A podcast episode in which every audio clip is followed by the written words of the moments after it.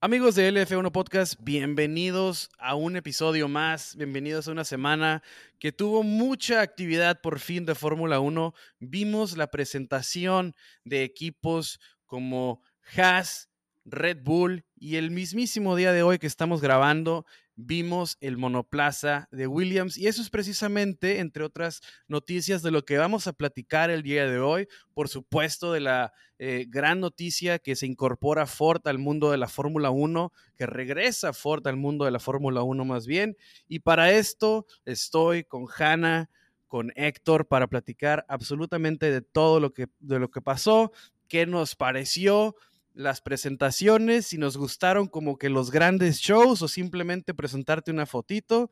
¿Qué les pareció? ¿Qué opinión les merece? Vamos a empezar con el formato más simple, que fue lo que Haas nos dio a mostrar, que fue una, ¿qué les pareció la manera de presentarlo? Y dos, pues el monoplaza, ¿no? ¿Qué opinión les genera esto que nos presentó Haas al inicio de la semana? Bueno, primero que nada, hola a todos.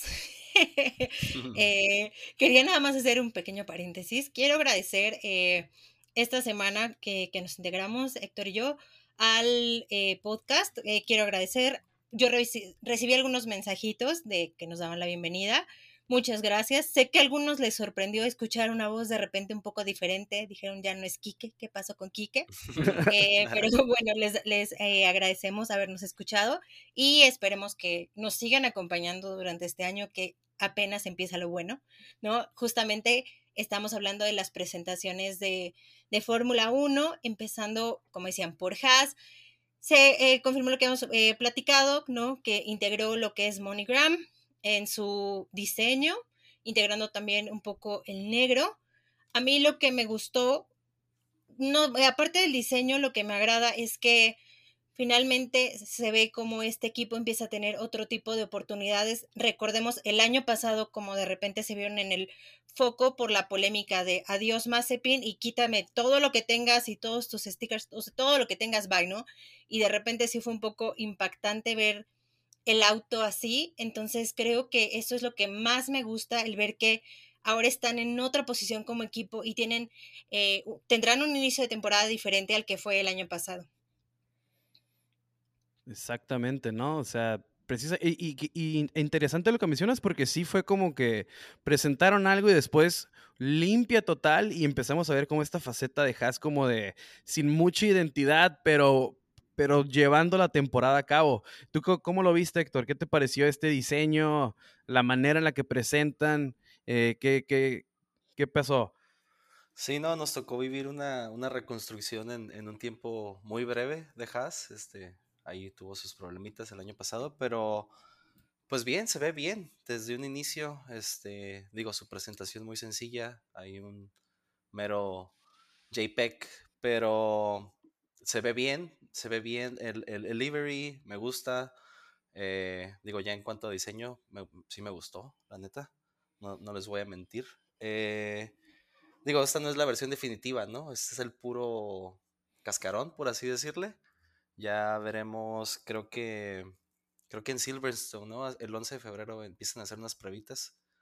Entonces ya vamos a ver a lo mejor un previo de lo que va a ser ya el auto definitivo. Y pues obviamente ya hasta el 23 en Bahrein vamos a ver ya lo que nos van a presentar para este año. Exactamente. Y sí, no, a mí la verdad, la forma se me hace muy simple, pero también pues es cuestión, no sé, que ¿cómo ustedes creen que es como que la mejor manera de presentar el monoplaza, no? Escucho muchas opiniones diferentes. Hay mucha gente que dice, ¿por qué simplemente no? Todos salen el primer día de pruebas y ahí vemos todo. Otros sí quieren como que el gran show. Y otros también están conformes, ¿no? Con la fotito, porque pues últimamente eso es lo que pues simplemente la gente quiere ver.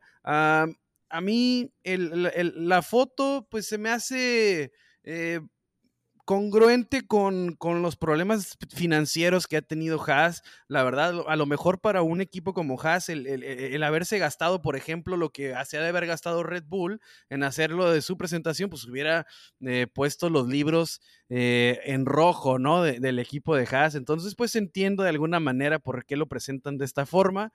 El diseño del monoplaza, les voy a decir, se me hace como un regreso al primer Haas que vimos desde siempre, ¿no? Un diseño más como, aunque era más gris, este es blanco con negro, pero el diseño más o menos es similar. Entonces fue lo primero que capté, ¿no? Como que vuelve a como empezó Haas con aquel equipo de Esteban Gutiérrez y Román Grosjean.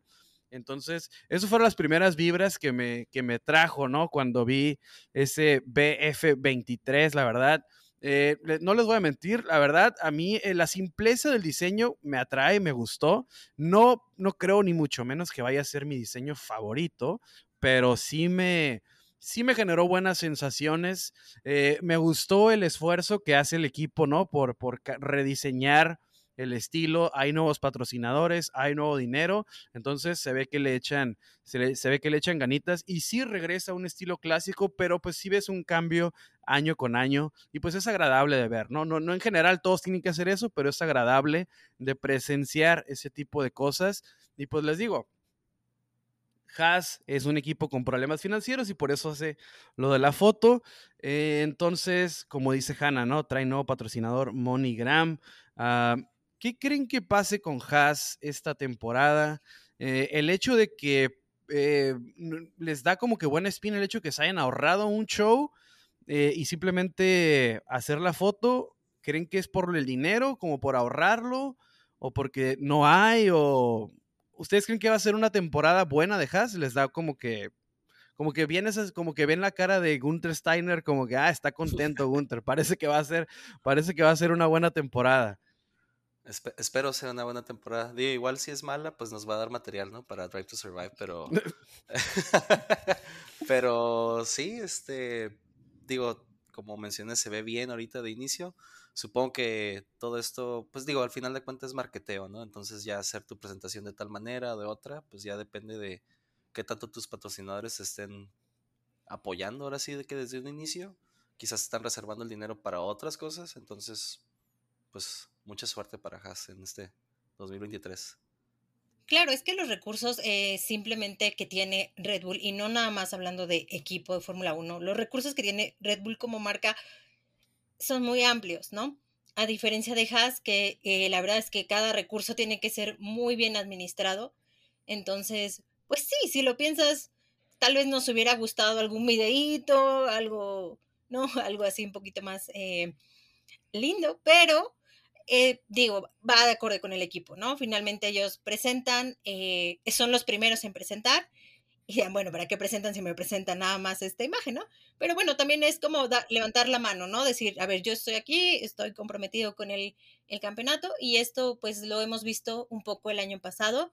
Yo espero que en resultados mínimo que se mantengan o que haya un progreso. Eso es lo que yo creo que puede suceder.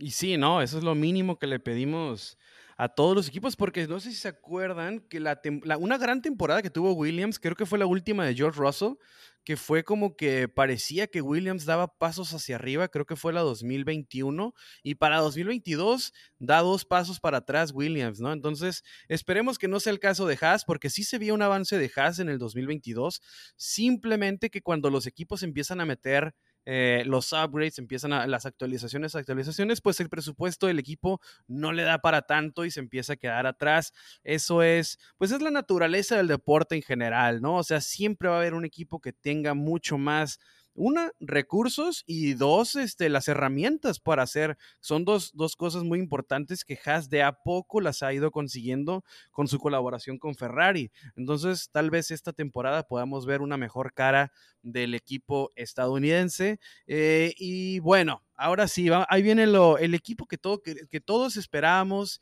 el equipo que tenía, ya lo habíamos platicado, poquito lo habíamos platicado en el primer episodio, pero la confirmación llega, ¿no? Entonces, importante lo que pasa en Red Bull, importante y mucho que platicar, ¿no? De lo de Red Bull, porque hay unos temas. Una, La gran presentación, y digo gran por el espectáculo. O sea, gran, una presentación enorme, una producción enorme, se van a Nueva York, rentan lugares y se llevan a gente de todo tipo de deportes está ahí. Entonces es una gran producción lo que hace Red Bull para presentar su monoplaza. Dos, se hace oficial la llegada de Ford. Regresa a la Fórmula 1.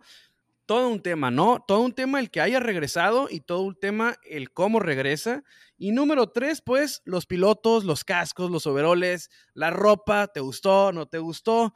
Entonces, vamos a empezar por como empezamos con Haas, ¿no? ¿Qué te parece la manera en que Red Bull hace su presentación? Este super espectáculo, trae invitados, trae presentadores internacionales, ¿no?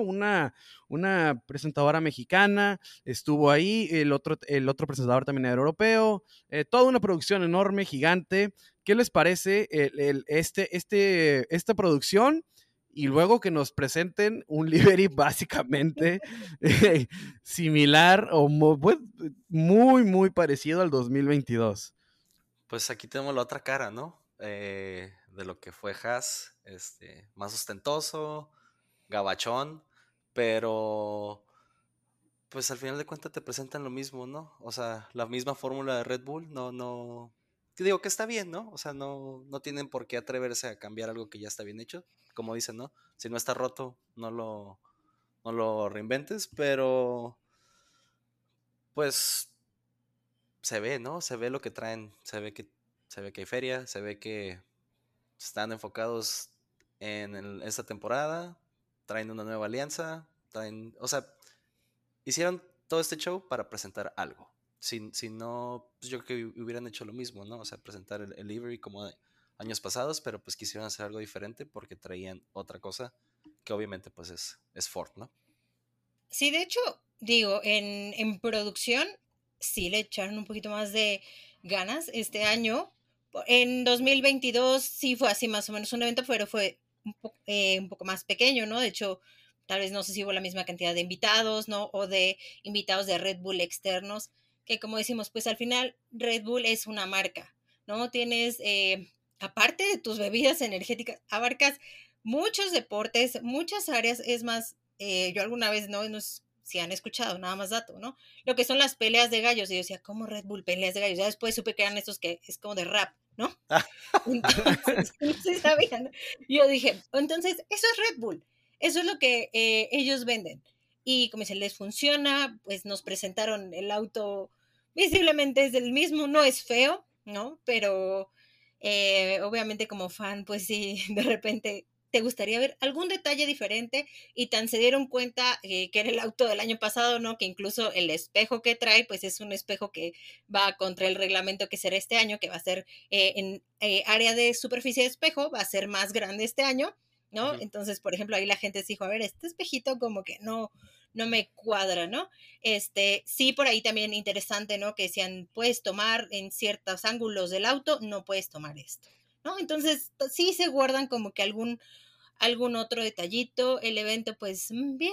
Los uniformes, bien. Aquí podemos ver un patrocinador, aparte de Ford, el que es Rocket, que Rocket no es nuevo, es una empresa de telecomunicaciones. Ellos ya habían estado involucrados en Fórmula 1, como decían, con Williams. Ellos eran uno de sus patrocinadores principales, no sé si recuerdan. Después, a raíz de la pandemia, ellos tuvieron justamente un problema. O sea, ellos decían, no, así como si no estás compitiendo, pues, pues, ¿por qué te voy a dar, no? Y ellos entran en un proceso legal, justamente, y gana Williams. Pero para mí, Rocket no es un patrocinador que sea consistente. Voy a poner otro ejemplo. En IndyCar, yo sé que me va a salir un segundo, pero en IndyCar ellos estaban patrocinando a Tatiana Calderón. Tatiana Calderón estuvo compitiendo algunas carreras y justamente ya no terminó la temporada porque ella estaba corriendo para el equipo de AJ Foyt No todas las carreras, porque en Indy sí se puede que tú corras algunas. Después, si quieren, hablamos un poco más a detalle. Sí se puede esto. Entonces, de repente ya no permitieron a Tatiana subirse al auto porque le decían, pues es que ya no nos está, tu patrocinador ya no nos está dando el dinero. Entonces, pues adiós Tatiana. Tatiana no termina la temporada en IndyCar o lo que tenía planeado. Y después vuelve a Fórmula 2, patrocinada por una cantante que no sé el nombre, pero que tiene, le ponían Rosalía, bichota, ¿no? Oh, no, bueno, no sé. Nada más sé porque no sé. Perdóneme, pero sí, o sea, sí decía bichota. No, es una sí. Discúlpame. Sí me acuerdo de la nota. Y ahí fue donde ya termina en Fórmula 2, porque justamente hubo esta cuestión con Rocket, que se quedó sin patrocinio. Entonces vamos a ver cómo va ahí con Red Bull, porque pues yo creo que no es un patrocinador muy, muy estable. Pues ahorita lo que platicas, pues se nota, ¿no? Exactamente lo que están buscando ellos en un equipo de Fórmula 1, que son resultados, y que malamente lo que hacen ellos es tratar de entrar con menor cantidad de dinero. Me imagino que entrar por ejemplo, patrocinar a Tatiana Calderón y entrar con Williams no es ni la mitad de lo que ocupas para entrar en el monoplaza de Red Bull. Entonces, como que trataron al principio de entrar a lo fácil y conseguir resultados, no lo hicieron, y sí me acuerdo, ¿no? Las notas negativas de esta marca, tienes toda la razón, Hanna, y entonces, pues a ver, ¿no? A ver cómo le va ahora con Red Bull. Definitivamente se metieron al equipo que pues es el equipo a vencer, ¿no? Entonces, pues muy interesante. A mí, la verdad, aquí me voy a desahogar un poco. Yo no sé la verdad que, o sea, es una producción enorme, ¿no? Como lo vengo diciendo, todo esto que hace Red Bull, trae gente, trae presentadores y te hace un show, y es algo de lo que platicamos un poco la semana pasada, de que pues de cierta manera Red Bull está casado con ese diseño, ¿no? No puede cambiar mucho en cuanto al logo principal de Red Bull. Podría jugar tal vez con el mate, que ya tiene mucho tiempo con el color mate. Podría jugar un poco tal vez con el qué tan largo es el amarillo de la nariz, como para darle otra esencia, ¿no? Si se acuerdan cuando recién Red Bull empezaba como equipo, porque antes ya tenía mucho tiempo en la Fórmula 1, pero cuando empezó el equipo, sí la punta era muy pequeñita, el amarillo, y ahora cubre pues un cuarto de la nariz, porque pues también los monoplazas se han vuelto más y más y más largos. Pero, o sea, antes sí jugaba un poco Red Bull con los diseños, llegó a introducir hasta morado cuando estaba con Infinity, y se me hace que se ha estancado en este modelo. Digo, eso es exigencia de fan, a final de cuentas lo que te importa son los resultados, ¿no? Pero digo, tanta producción, tanto desmadre, y luego te ensartan el de 2022 con básicamente la misma livery, y nomás le movieron un patrocinio, como que lo agarraron en la computadora y le hicieron drag a los patrocinios un poquito, y eso fue lo que pasó. Entonces, pues no sé, también la gente que fue a platicar ahí con Giselle, que les hacía preguntas y no sabía ni cómo responder. No sé, la verdad, ahí Red Bull se tuvo que haber puesto las pilas para agarrar a gente más enterada de la Fórmula 1. Había un que era como un de snowboard. Una persona que se trabó como 6 veces porque no sabía ni qué decir, y todo le ponía al micrófono como que, a ver, di algo, y no sé, la verdad ahí bastante trabada la gran presentación de Red Bull. Les digo, el monoplaza, pues yo creo que todos tenemos la misma opinión, ¿no? Esperábamos un poquito, sabíamos que iba a ser similar, pero se pasó de lanza un poco Red Bull.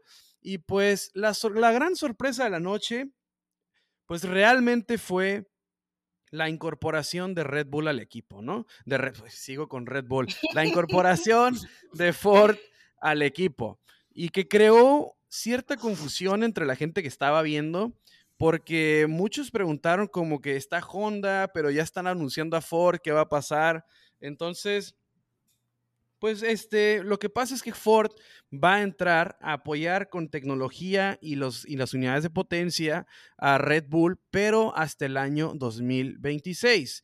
En lo que queda de lo que es 23, 24 y 25, Red Bull seguirá utilizando las unidades de potencia, el mapa de motor congelado. Acuérdense que ese mapa de motor se había acordado congelar hasta el año 2025, entonces Red Bull y Honda seguirán juntos hasta el año 2025. Es en 2026 cuando entrará Ford a asociarse, a aportarle a lo que es hoy a Red Bull Powertrains.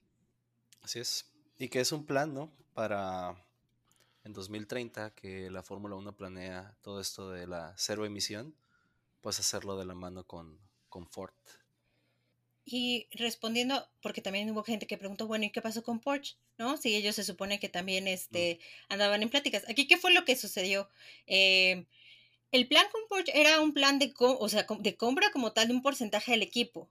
Esa fue la cuestión. Entonces, a diferencia, aquí es una colaboración, es decir, vamos a trabajar en conjunto, y lo que se planeaba con Porsche era un porcentaje de compra. ¿Y qué es lo que no les gustó en algún punto? Pues que obviamente si tú tienes otro comprador vas a tener que ceder en ciertas cosas, ¿no? A un equipo que finalmente es como muy estructurado y todo esto, pues finalmente no les fue conveniente llegar a ese acuerdo, y aparentemente pues sí, ambas partes podría funcionar. Así y es. Que son las cuatro cabezas viejas de siempre: Helmut Marko, Christian Horner, Adrian Newey, y la mano es el que se peleó con Masi el día del campeonato de Max Verstappen, se me va el nombre, pero ellos son son tres los más influyentes, pero también hay un cuarto también muy metido ahí, y pues sí, tienes toda la razón, y Porsche quería comprar el 50% de las acciones de Red Bull, y ese fue el gran problema de la adquisición, o más bien de la incorporación de Porsche, porque iban a tener el 50% de influencia entonces automáticamente, y eso fue algo que... Perdón. No, dale. No, y también el hecho de que pues Porsche pertenece a Volkswagen y Audi también quiere entrar, entonces es como, oye, pues van a tener un poquito de nuestra info, la van a aplicar después a Audi en caso de que se logre entrar a la F1, entonces pues supongo que también quisieron proteger un poco, ¿no?, lo que tienen. Pues sí, a lo mejor también les daba miedo el hecho de que Volkswagen tuviera dos equipos, estuviera involucrado en dos garages que son rivales a muerte. Bueno, no a muerte, pero pues son completamente rivales, ¿no? O sea, no comparten nada entre ellos ahorita, y el hecho de después tener a una empresa en común, pues quizás no sentó bien con las cabezas de Christian Horner, de Adrian Newey, de Helmut Marko. Entonces, pues sí, no se da eso de Porsche, pues por lo que dices, Hanna, ¿no? El tema de la influencia, el tema de las decisiones, y al final termina con un trato que yo creo que es lo que buscaban desde un principio, ¿no? Buscaban un gran colaborador con unos recursos, con unas bolsas bastante hondas, y que al final les ayudara a desarrollar las unidades de potencia para 2026. Y de hecho también Ford decía, ¿no? Es que aparte de, que justamente Héctor creo que nos va a platicar un poquito de eso, pero, o sea, lo que ¿qué hace que ellos decían sí? Que al final, justamente este camino que va tomando la Fórmula 1 hacia eso, una innovación más sustentable, todo esto, para ellos es como un reto, ¿no? O sea, el probar en un campo nuevo, y obviamente esta innovación pues se va a llevar en general, o sea, no nada más la llevas en Fórmula 1, ¿no? Sabemos que todo progreso en algún punto va a llegar a tus autos de calle, entonces justamente ellos lo ven como esta oportunidad de dar un progreso hacia lo que va, pues hacia el futuro, ¿no? Lo que será la Fórmula 1. Y que Ford no es ningún extraño a la Fórmula 1, ¿no? O sea, Ford ha tenido muy buenas rachas, y creo que Héctor tiene buenos datos, ¿no?, acerca de lo que ha hecho Ford en el mundo de la Fórmula 1. O sea, no regresa cualquiera. O sea, Ford tiene muy, muy buenos números. Uh-huh. Y yo tengo dos datos. Hanna tiene otros dos. Entonces lo vamos a dividir, pero...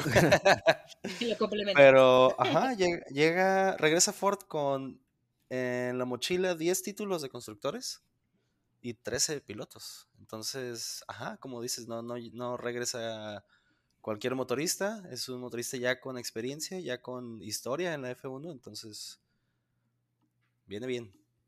Uh-huh. Viene bien 2026. Y finalmente sí ha tenido pues una amplia participación, incluso mayor de lo que es Renault y Honda. Lo supera a ellos con 567 grandes premios en los que ha participado y 176 triunfos, les digo, superando a lo que es estas dos marcas. Nos quedamos justamente, ¿no? está Ferrari, Mercedes y aquí está la figura de Ford. Entonces no es cualquier marca o cualquier que se quiera integrar, empresa que se quiera integrar, ya tiene justamente su sustento. Aparte sabemos cómo existía la relación, bueno, cuando era esta relación que hubo ya con lo que era Red Bull antes de que fuera el equipo como tal. No, y aparte de todo lo que están diciendo, hay nombres importantísimos que han manejado con Ford o que han manejado con un motor que diga Ford en el acero ahí, ¿no? Entonces, por ejemplo, ha ganado Jackie Stewart, nada más y nada menos que Jackie Stewart ganó ahí. Ahorita el que está en boca de todos, ¿no? Mario Andretti. También ganó con un motor Ford. Estuvo también Emerson Fittipaldi. O sea, los nombres que, y por supuesto está Bruce McLaren, está Brabham, está Surtees, todos estos supernombres históricos que han estado manejando un motor Ford. Entonces, pues, el pedigrí hay, el palmarés hay en esta empresa. O sea, no, como dicen, no regresa cualquiera, ¿no? Es una gran empresa, es una empresa con mucha historia en la Fórmula 1. Entonces, pues, la verdad, bienvenido sea. Nomás para repetir el dato, no regresa hasta 2026. Entonces, temporada 2023, temporada 2024 y 2025, Red Bull seguirá utilizando pues la tecnología, las unidades de poder. Sí compró la patente, pero últimamente sigue siendo el diseño de Honda. Entonces seguirá eso en el monoplaza de Red Bull, en el que vamos a ver el año que viene. Seguirá siendo un motor Honda, como lo pudieron ver en el patrocinio. Dice HRC, que dice es Honda Racing Corporation. Entonces, pues el monoplaza seguirá siendo ese. Entonces, pues bueno, regresa Ford. La presentación, pues a algunos nos gustó, a otros no, entonces, pero vamos a hablar ahora de los pilotos, porque Red Bull sí nos presentó la indumentaria, los cascos. ¿Qué les pareció, por ejemplo, el casco? Vamos a empezar con Max, Verstappen. ¿Qué te pareció, Héctor, el casco de Max Verstappen y en general pues la ropa, ¿no? Porque es algo que de lo que Red Bull saca millones y millones al año, que es la indumentaria, que no es nada barata. Entonces, no. ¿Qué te pareció el diseño de casco de Max Verstappen? Y si quieres también los overoles, ¿no? O sea, pues creo que se fue, o sea, igual que el livery, ¿no? Se fueron un tanto conservadores, tanto Max como Checo, con sus cascos. Digo, ahí vimos unos cuantos patrocinadores nuevos, EA, también Checo trae patrocinadores nuevos, pero pues sí, ¿no? Como dando continuidad a lo que han estado presentando. En cuanto a los overoles, su ropa, todo eso, me gusta, sólido, como siempre. Ahora sí que esperar los resultados, ¿no? Y a ti, Hanna, ¿qué te pareció todo este tema de la indumentaria, no? Porque pues es una parte importante, ¿no? Porque a la gente le encanta ver y desde ahorita muchos están decidiendo si se van a gastar una quincena o no en toda la ropa esta de Red Bull. Bueno, en cuanto a Max, ¿no? Cambiaba a una coloración más con rojo, integrando más rojo, me gusta. Checo vuelve un poquito al neón, también se nota. Aquí voy a hacer un comparativo, ¿no? Aquí te das cuenta justamente los patrocinios, ¿no? El patrocinio no es nada más o que te están ahí poniendo en tu casco una marca. Eso es dinero, ¿no? Es dinero, entonces el de Checo está, ¿no?, lleno por todos lados. Y justamente, por ejemplo, hoy estaba viendo que vamos a hablar más adelante, ¿no? El de Alex Albon, ¿no? Que tiene por ahí uno pequeño, ¿no? Entonces, habla del peso que tiene Red Bull. Aquí yo, hablando esto de las presentaciones, porque hay quien dice, y lo he escuchado muchas veces, incluso me lo dicen, es que las presentaciones no sirven para nada, es nada más para ver un auto, o sea, ¿cómo se ve? Yo les pregunto, ¿a quién no le gustan los autos que se ven bonitos? Uh-huh. O sea, ¿quién no te gusta ver algo que sea visiblemente bonito? Y como seguidores de la Fórmula 1, hay todo un abanico, porque tú puedes ser un seguidor nuevo que estás, ¿no?, como con la expectativa de, ver los equipos, ¿no? O puede ser a lo mejor un seguidor experto y dices, no, me interesa, yo quiero ver cómo corren en pista, ¿no? Es válido, ambas son válidas, hay público para todos, entonces creo que también como equipos no puedes dejar al lado este tipo de presentación, porque justamente es lo que va a cautivar a la gente para que te siga, a la gente para la que te compre, como dicen, invertir tu quincena, meses de ahorro, ¿no? Para a lo mejor una playera, sabemos cuánto cuesta, ¿no? Entonces también de repente como equipos yo algo que veo es, le restan de repente importancia. Yo vi la merch que sacaron y muchos se quejaron así como muy simple, de hecho cambiaron, ¿no? De que lo estaba haciendo Puma, ya no lo va a hacer Puma, Castore, ¿no? Le estaba haciendo. Castore se llama, algo así. Castore, ¿no? Ajá, algo así. Y decían, es que está muy simple, ¿no? El diseño, y tú vas a estar pagando por eso. Entonces creo que como equipo no debes de dejar también esta parte, ¿no? De que te debes a alguien, ¿no? No es todo, pero quién te ve, quién te compra, quién compra las entradas para que vayan a un gran premio. Entonces, es válido también que te guste ver un auto bonito, visualmente, que te guste. Ya la pista es otra cosa, ¿no? Pero simplemente voy de eso. ¿A quién no le gusta ver autos bonitos? Yo creo que a todos. No, y tienes mucha razón porque ahí podemos ver la diferencia en compromisos que tiene, por ejemplo, Haas, que los compromisos que tiene con sus patrocinadores, porque Haas ha estado haciendo una serie de videos donde está presentando muchas imágenes de MoneyGram, pero Red Bull, que tiene muchísimos más, pues tienes que hacer todo esto para nombrar a cada uno, para que, por ejemplo, Castore tenga sus 30 minutos de fama o sus 30 segundos más bien, ¿no? Donde ahorita se ve la marca en grande y ya cumpliste con ellos y luego tienes que cumplir con Ford y tienes que cumplir por ejemplo, con Rocket ahora. Y a todos les tienes que dar como que su momento especial. Entonces también por eso, sí es cierto, ¿no? También por eso Red Bull tiene que hacer esta mega presentación porque también tiene, pues, muchos más compromisos, ¿no? Con sus patrocinadores y pues sí es cierto, ¿no? Y a mí, la verdad, me gustó ¿cómo decirlo? Como simpleza, como cierta limpieza de los nomex, de los overoles, se me hizo chido. El casco de Max, pues sí, ¿no? Tradicional, a lo seguro. El casco de Checo, el único problema que tengo con el casco de Checo es precisamente los patrocinadores mexicanos que tiene aquí, que cuando le toman la cámara frontal parece que tiene la bandera de Francia, porque tiene aquí a Telcel y tiene aquí a Claro, y en medio está blanco. Entonces cuando lo están tomando así de frente, pues parece que trae la bandera de Francia Checo aquí, pero pues es también, como dices, los patrocinadores con los que tienen que cumplir, porque son los que finalmente le ayudan bastante a estar, pues, ahorita en Red Bull. Pero en general me gusta, los dos se quedan con un diseño, pues, como dice Héctor, bastante conservador, de lo que ya llevan algo de tiempo, ¿no? Con Max, por ejemplo, con Red Bull, pues ya tiene algún tiempo haciendo esto. Tiene poco con el blanco, pero el diseño de león y todo eso, pues ya viene bastantes años con él. Entonces, pues sí, la verdad, me gustó el nomex, los overoles, me gusta cuando no tienen mucho, que digo, en Fórmula 1 es difícil que un equipo no tenga muchos patrocinios, ni muchas calcomanías, no son calcomanías, pero pues esas cosas. Entonces, pues me agradó, la verdad, o sea, me agradó más que el livery del monoplaza, la verdad, fue lo único que sacaron una chamarra, y está muy chida, pero tiene una línea roja, como en medio. Ajá, líneas, es como una franja y con líneas. Ah, esa no me gustó. No lo entendía, esa franja que es como roja, naranja, está medio...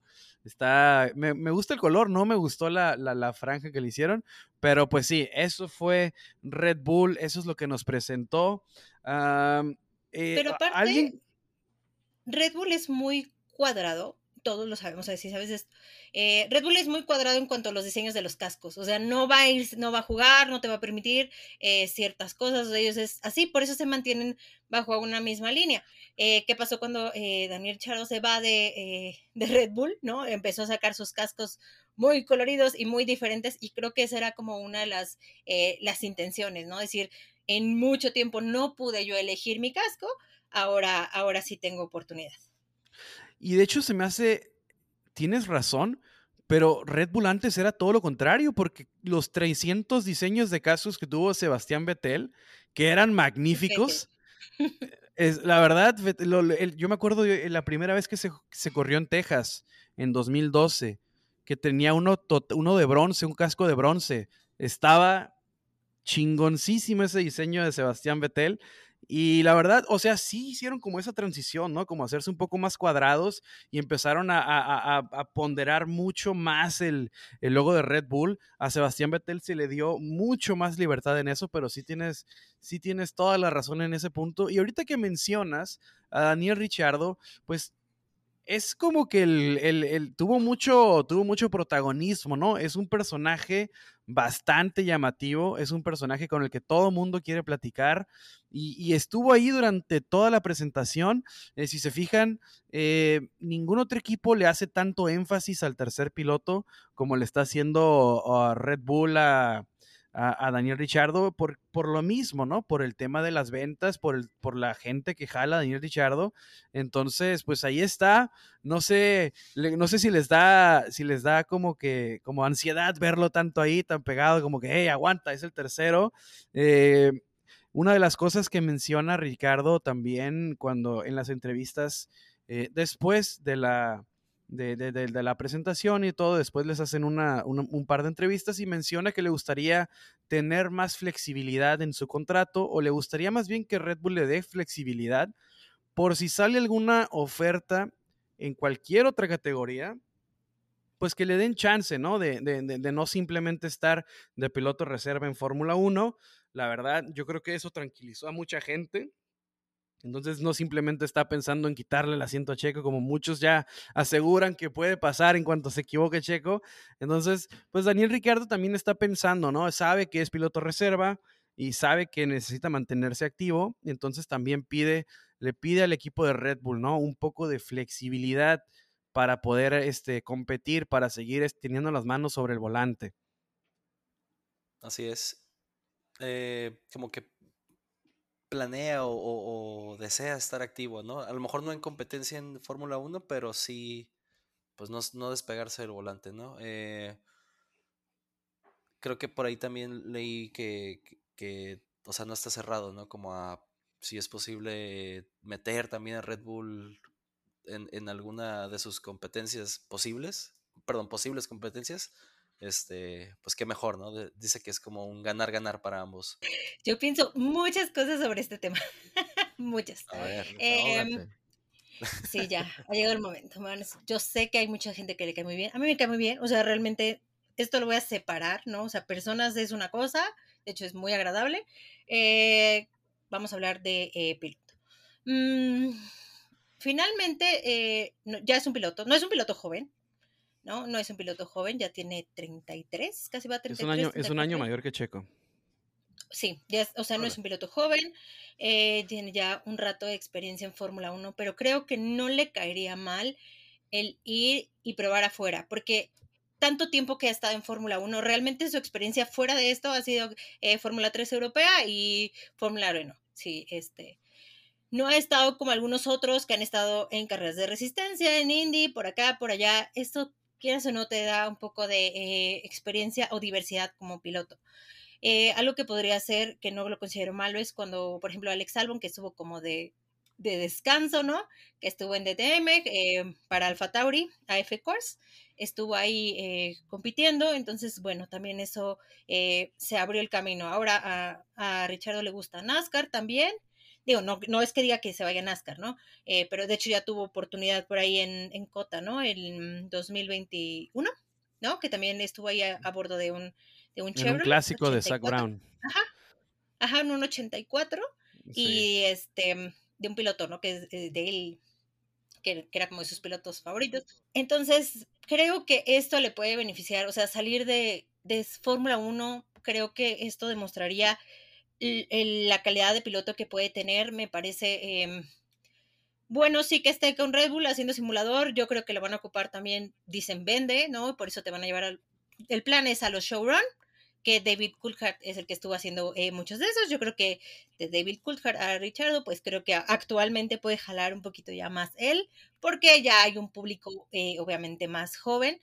pero sí me gustaría ver que se diera la oportunidad también de diversificarse. Ahora él también dice, creo que me serviría también después de todo lo que pasé con McLaren, bueno, no hizo McLaren, ¿no? Pero después de todo lo que pasé en los últimos años, también como que un relax, pero sí me gustaría ver que hiciera algo diferente. Y sí, ¿no? Porque lo que iba a decir de Ricciardo, porque se hizo un análisis, Autosport hizo un análisis de los del 1 al 20 de los pilotos, de la velocidad de los pilotos, y Ricciardo estuvo en el lugar número 18.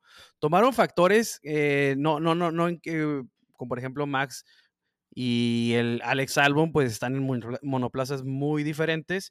Entonces se tomaron factores como por ejemplo la velocidad, el punte, como qué tanto exigías el monoplaza y así, y se tomó la velocidad de los pilotos y Ricciardo estuvo en el número 18.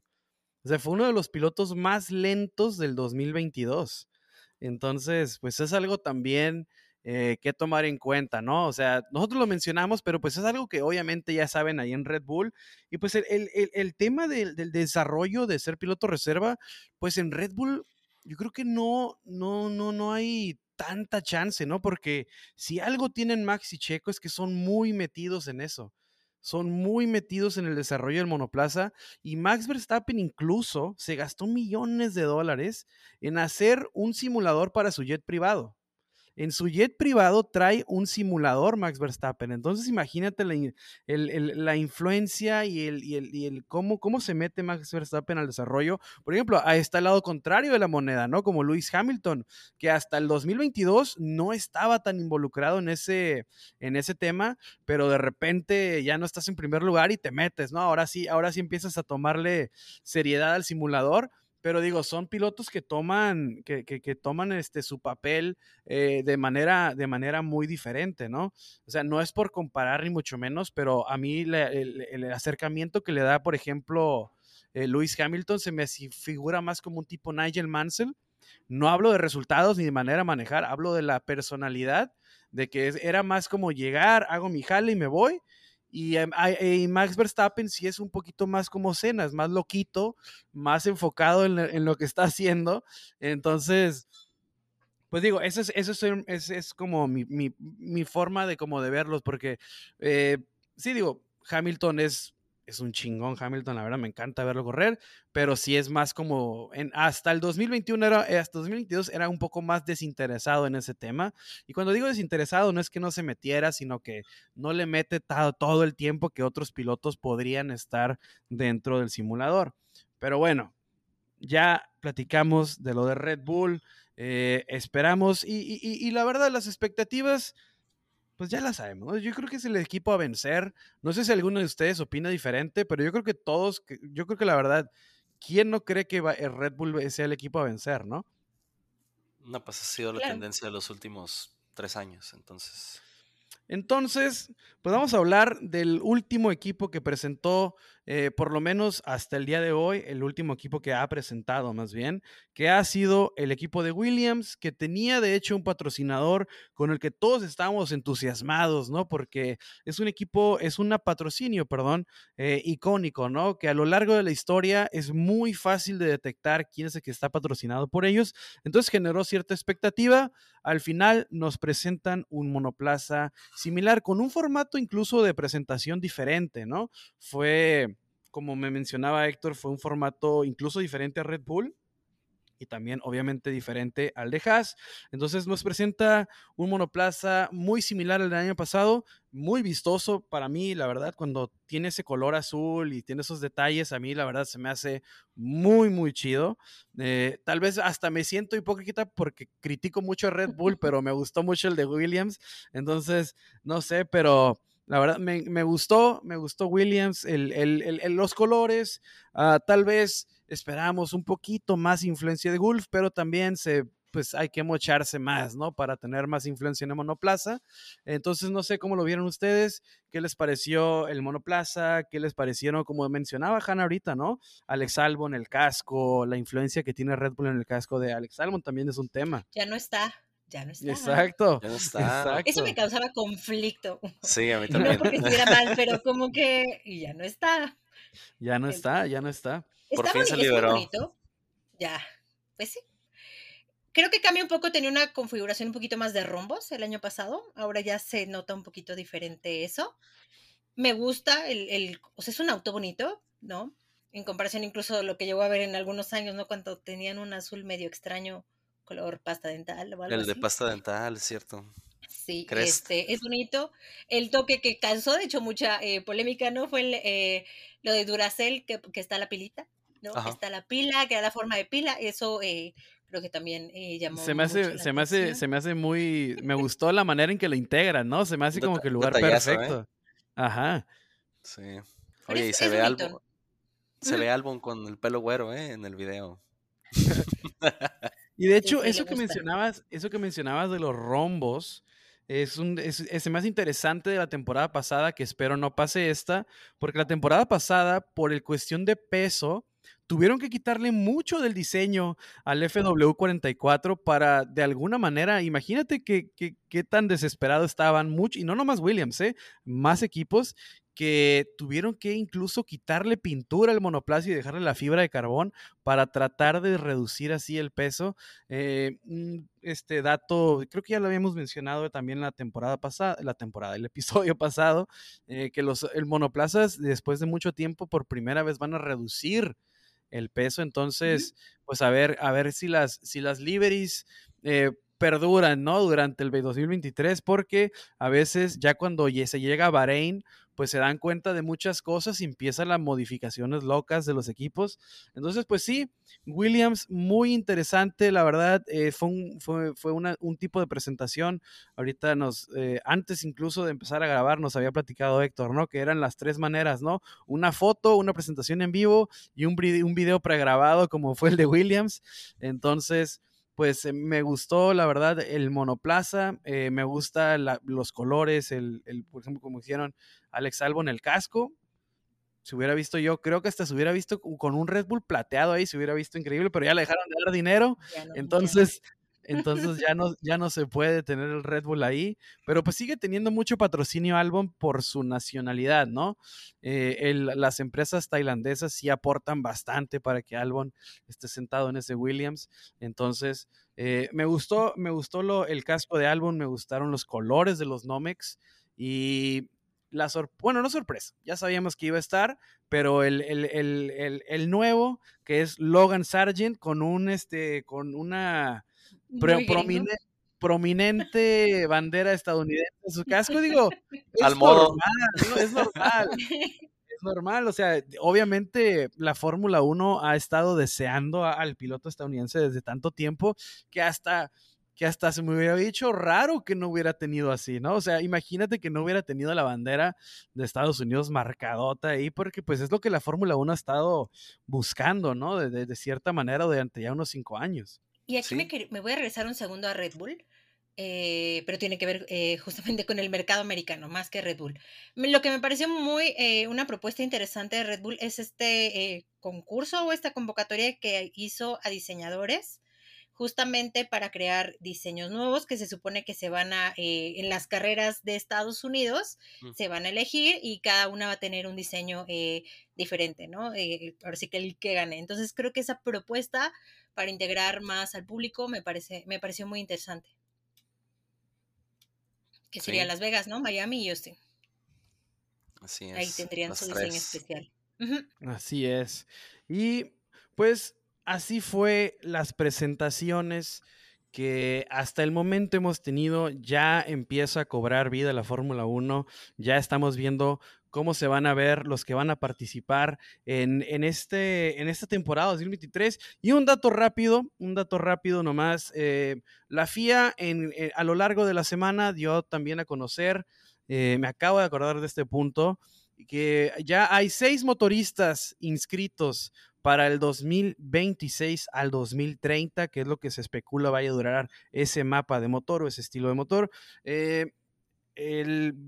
Los 6 que van a participar, que abrió la convocatoria Williams para analizar a los que se quieran... Ah, no, eso fue para los equipos, ¿no? Abrió una convocatoria, La FIA abrió la convocatoria para buscar a 2 equipos que puedan entrar a la Fórmula 1 en el año 2025, pero también, mezclé temas, pero también confirmó que para la temporada 2026 están los 6 motoristas confirmados, y eso para mí son excelentes noticias. El hecho de que Honda todavía quiere estar en Fórmula 1, el hecho de que ya esté Audi, se confirma Red Bull, Ford, está Ferrari, está... Mercedes. Se me olvida, está Mercedes, Alpine. Entonces, pues para 6 motoristas son excelentes noticias, ¿no? Para la Fórmula 1, para el desarrollo de la tecnología, y combinado también, ¿por qué no? Ya que mezclé los temas, con el hecho de que la FIA abre la inscripción para 2 equipos nuevos, para entrar a posibles 2 equipos, ¿no? No es seguro que vayan a entrar. Ojo, no dice 1 ni 2, o sea, dice 1 o más. De hecho, en el comunicado de la FIA, esto te dice, ¿no? O sea, claro, no van a entrar 5 ni 10, ¿no? Porque tienes que cumplir con ciertos requerimientos. Pero sí, o sea, de hecho, te dice, ¿no? El equipo o equipos que estén interesados. Porque claro, pueden meter solicitud 10 y obviamente tienen que cubrir, ¿no? Con todo lo que se espera. Y se cumple lo que decíamos, que este año, ¿no? Hasta abril van a meter solicitudes y a mitad de año van a decidir esto, ¿no? Que era lo que platicábamos la vez pasada, que pues tienen que empezar a trabajar. Exactamente. Entonces, pues sí, nomás repetir los motoristas del año 2026, porque hoy en día tenemos solamente Mercedes, Ferrari y Honda, Alpine. Tenemos 4, ¿no? Uh-huh. Al día de hoy tenemos 4, entonces se integran a esa lista de 4, se va a integrar lo que viene siendo Ford, Red Bull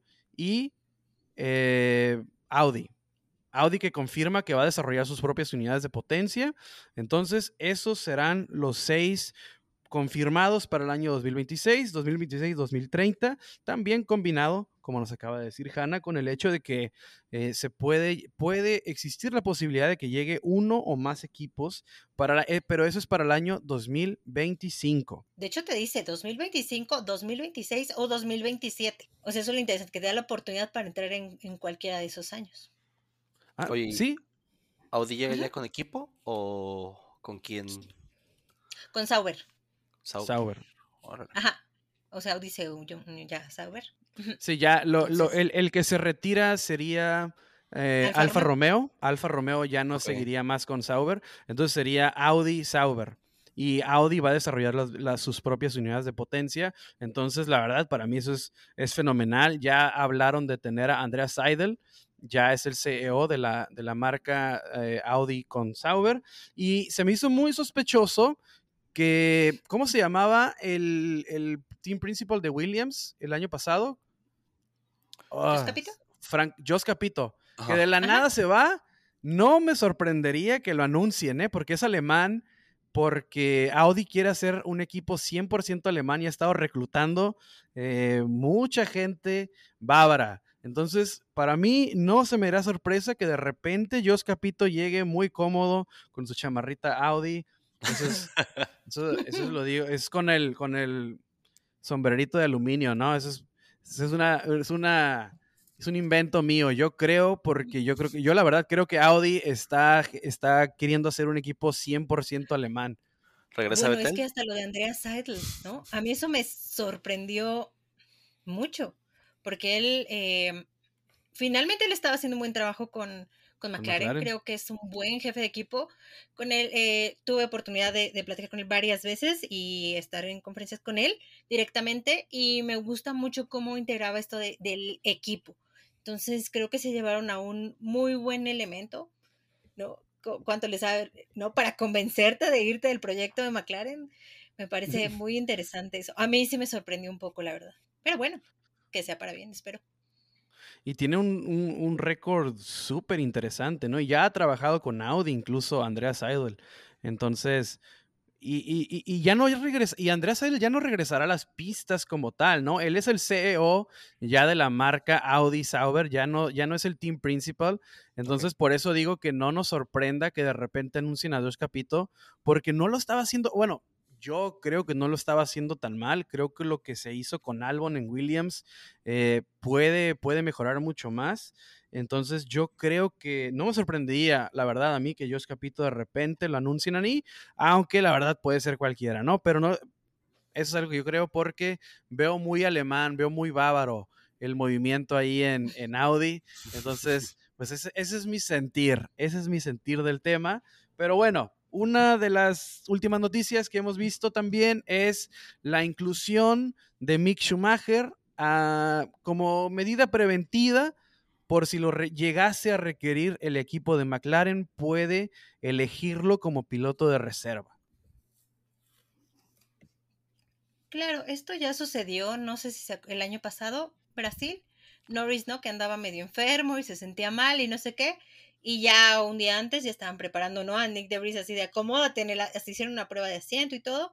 Al final Norris sí participó, pero pues ese es el plan, ¿no? Finalmente integrar a alguien en caso de que se requiera. Ya no está Nico Hülkenberg, ¿no? Uh-huh. Entonces, bueno, tenemos que tener a alguien que pueda estar disponible.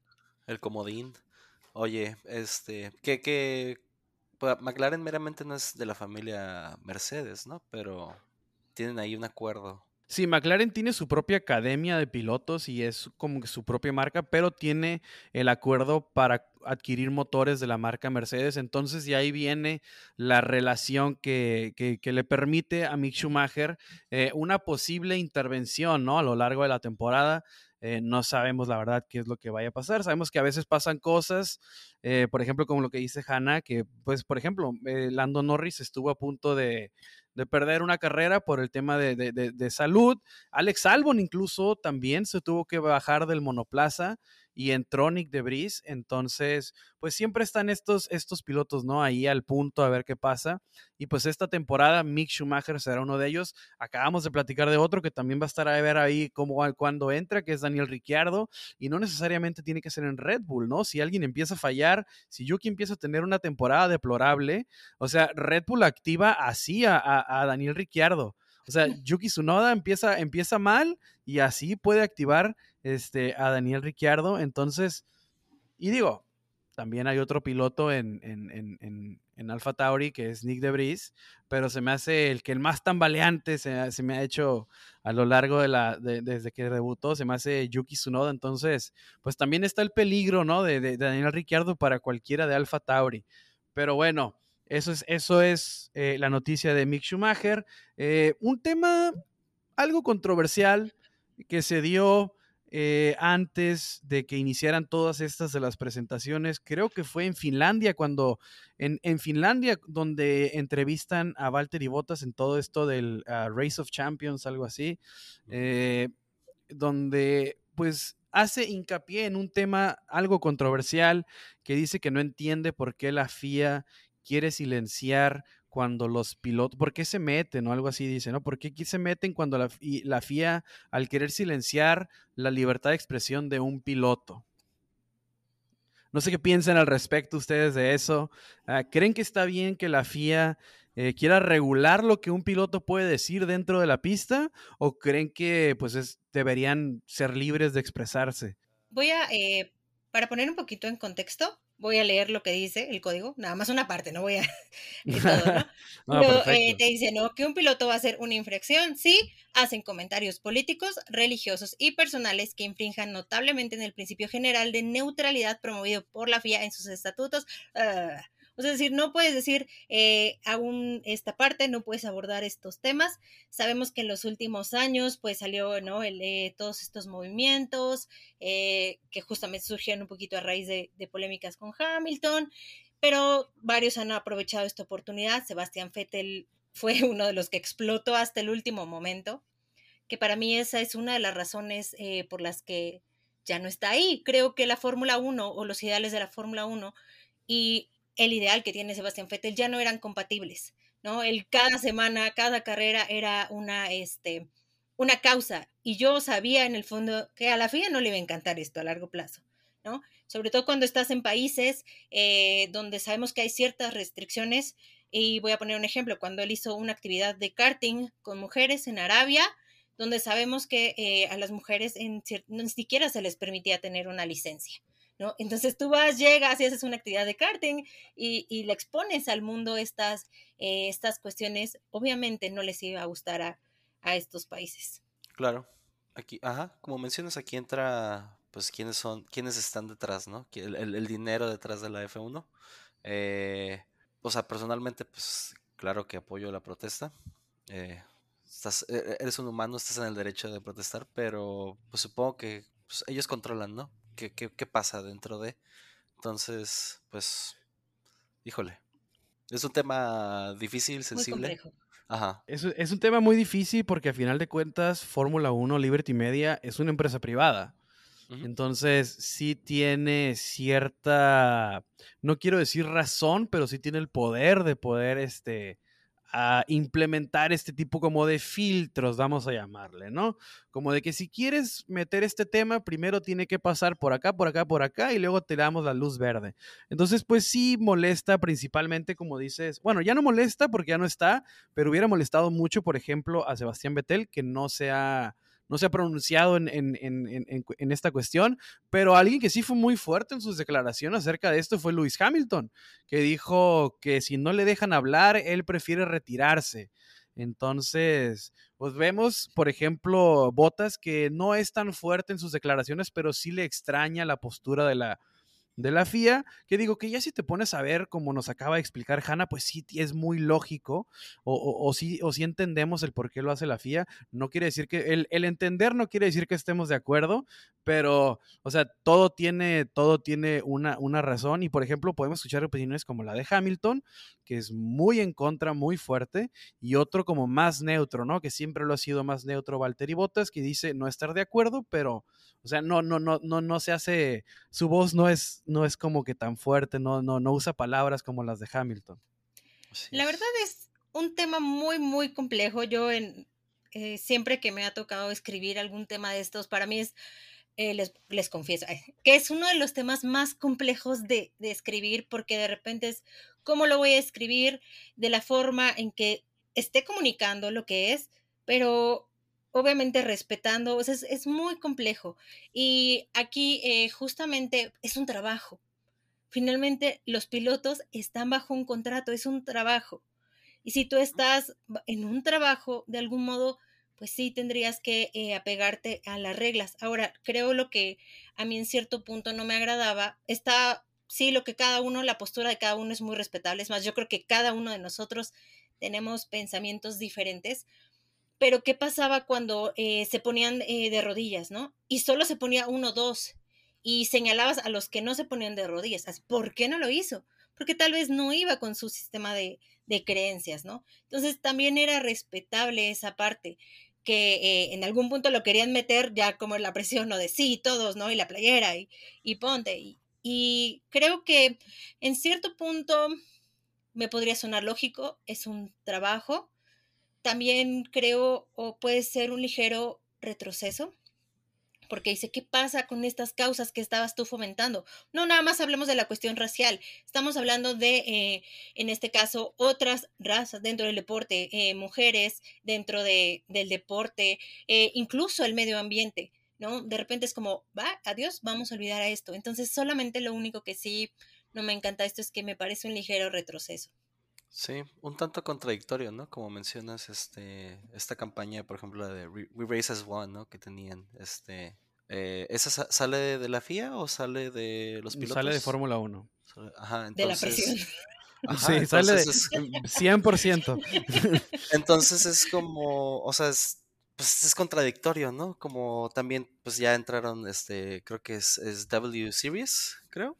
Entonces estás apoyando por un lado, pero por otro lado no quieres, o sea, pues decídete, ¿no? No, de hecho ya hicieron, o sea, la W Series como que la hicieron a un lado, y ahí se supone que van a hacer otra, ¿no? O sea, como otra parte, cuando dices, pues ya tienes a alguien que también, por eso, de hecho ellos no terminaron el año pasado justamente por falta de recursos, así ¿no? Es. No terminaron la temporada, entonces, sí. Y que su mayor estrella se terminó yendo a la Indy Next, ¿no?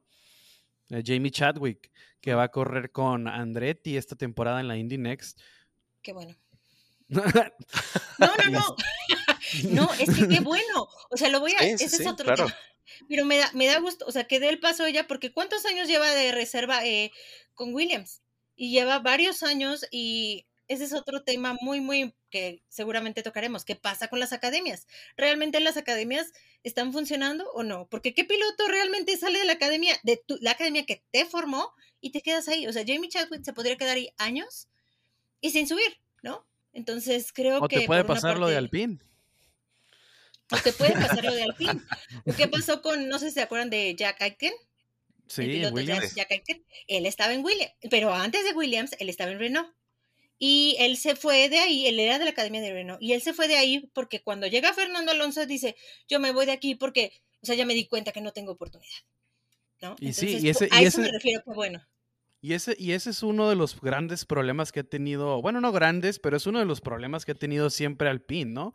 Por ejemplo, Ferrari tiene Alfa Romeo y tiene Haas, Mercedes tiene al Aston Martin, lo que antes era Racing Point, y tiene también, bueno, no tiene a McLaren, pero puede funcionar con McLaren, y tiene a Williams, Ferrari, ya lo mencioné, y también, ¿quién está? Red Bull tiene, pues obviamente, su academia, que se llama, hasta tiene nombre, ¿no? Se llama Alfa Tauri, antes Toro Rosso, y el único que no tiene dónde acomodar un joven siempre ha sido Alpine o Renault. Siempre tenían, es como que el embudo de Renault siempre era mucho más apretado, porque no hay dónde acomodarlos, y sin embargo, es una muy buena academia. Ahí sí, yo sí la verdad creo que la academia de Renault es una academia que sí produce mucho talento. Oscar Piastri, pues ni hablar, ¿no? Oscar Piastri también, y bueno, otro que no sé qué opinión les merezca, Guan Yu Zhou. Él también, ajá, es de la, sí, academia, él también es de la academia de Alpine, y es alguien que terminó saliendo porque no había dónde entrar en Alpine, y es algo, por ejemplo, con lo que puede ayudar mucho entrando Cadillac y Andretti, porque utilizarían motores Alpine, le darían, al entrar, pues obviamente, pues Alpine va a querer meter el suyo, Cadillac va a querer meter el suyo, y así por lo general se hacen las mancuernas, ¿no? Pero eso es un tema muy interesante también, pero bueno, ya platicamos. Por eso que bueno, que busquen otras oportunidades en otros lugares. Sí, pues muchos terminan en otras categorías porque te digo, el embudo de Renault sí es muy apretado, ¿no? No tienes a dónde irte tanto como en otros equipos, que hubiera sido tal vez de un George Russell, ¿no? En un Renault que hubiera tenido a Ricciardo y Alonso, por decir. Se hubiera quedado a Ricciardo y está Alonso y George, y digamos que George Russell hubiera estado en esa academia, ¿y dónde lo metes? Y es un talentazo, y es precisamente lo que se terminan por desesperar y hacen lo que hizo Oscar Piastri.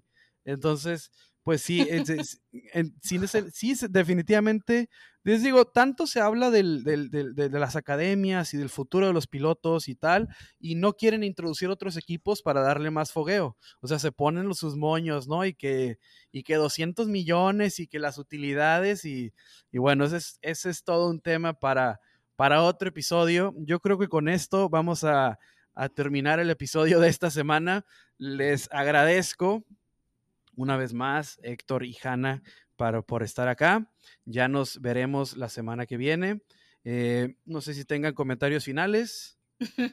Esta semana tenemos presentación de Alfa Romeo y el 11 es Alfa Tauri. Esas son las que vienen. Entonces, y el lunes 13 tenemos a Aston Martin y McLaren, porque se juntan, pero bueno.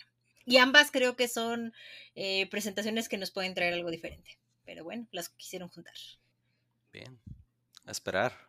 Bueno, no tanto porque ya mañana nos toca una, pero...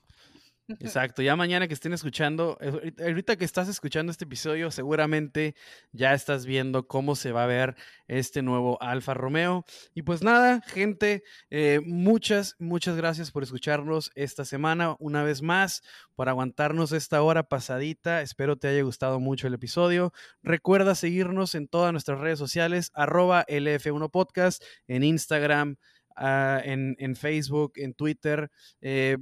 El Instagram de Hanna es @HANNA_RODD en Twitter. Y en Instagram pueden seguir a Héctor como @Emalo, HEMAL, ya me equivoqué. Pero bueno, @Emalo. @Emalo en Instagram. A Hanna la pueden seguir en Instagram y Twitter para que lean todo lo que hace, todos los blogs que saca y todas las notas súper interesantes que saca Hanna a lo largo de la semana. Y pues nada, gente, muchas gracias por estar con nosotros. Escúchenos en Spotify, Apple, Google, LF1 Podcast. Nos vemos la semana que viene. Bye. Adiós. Bye.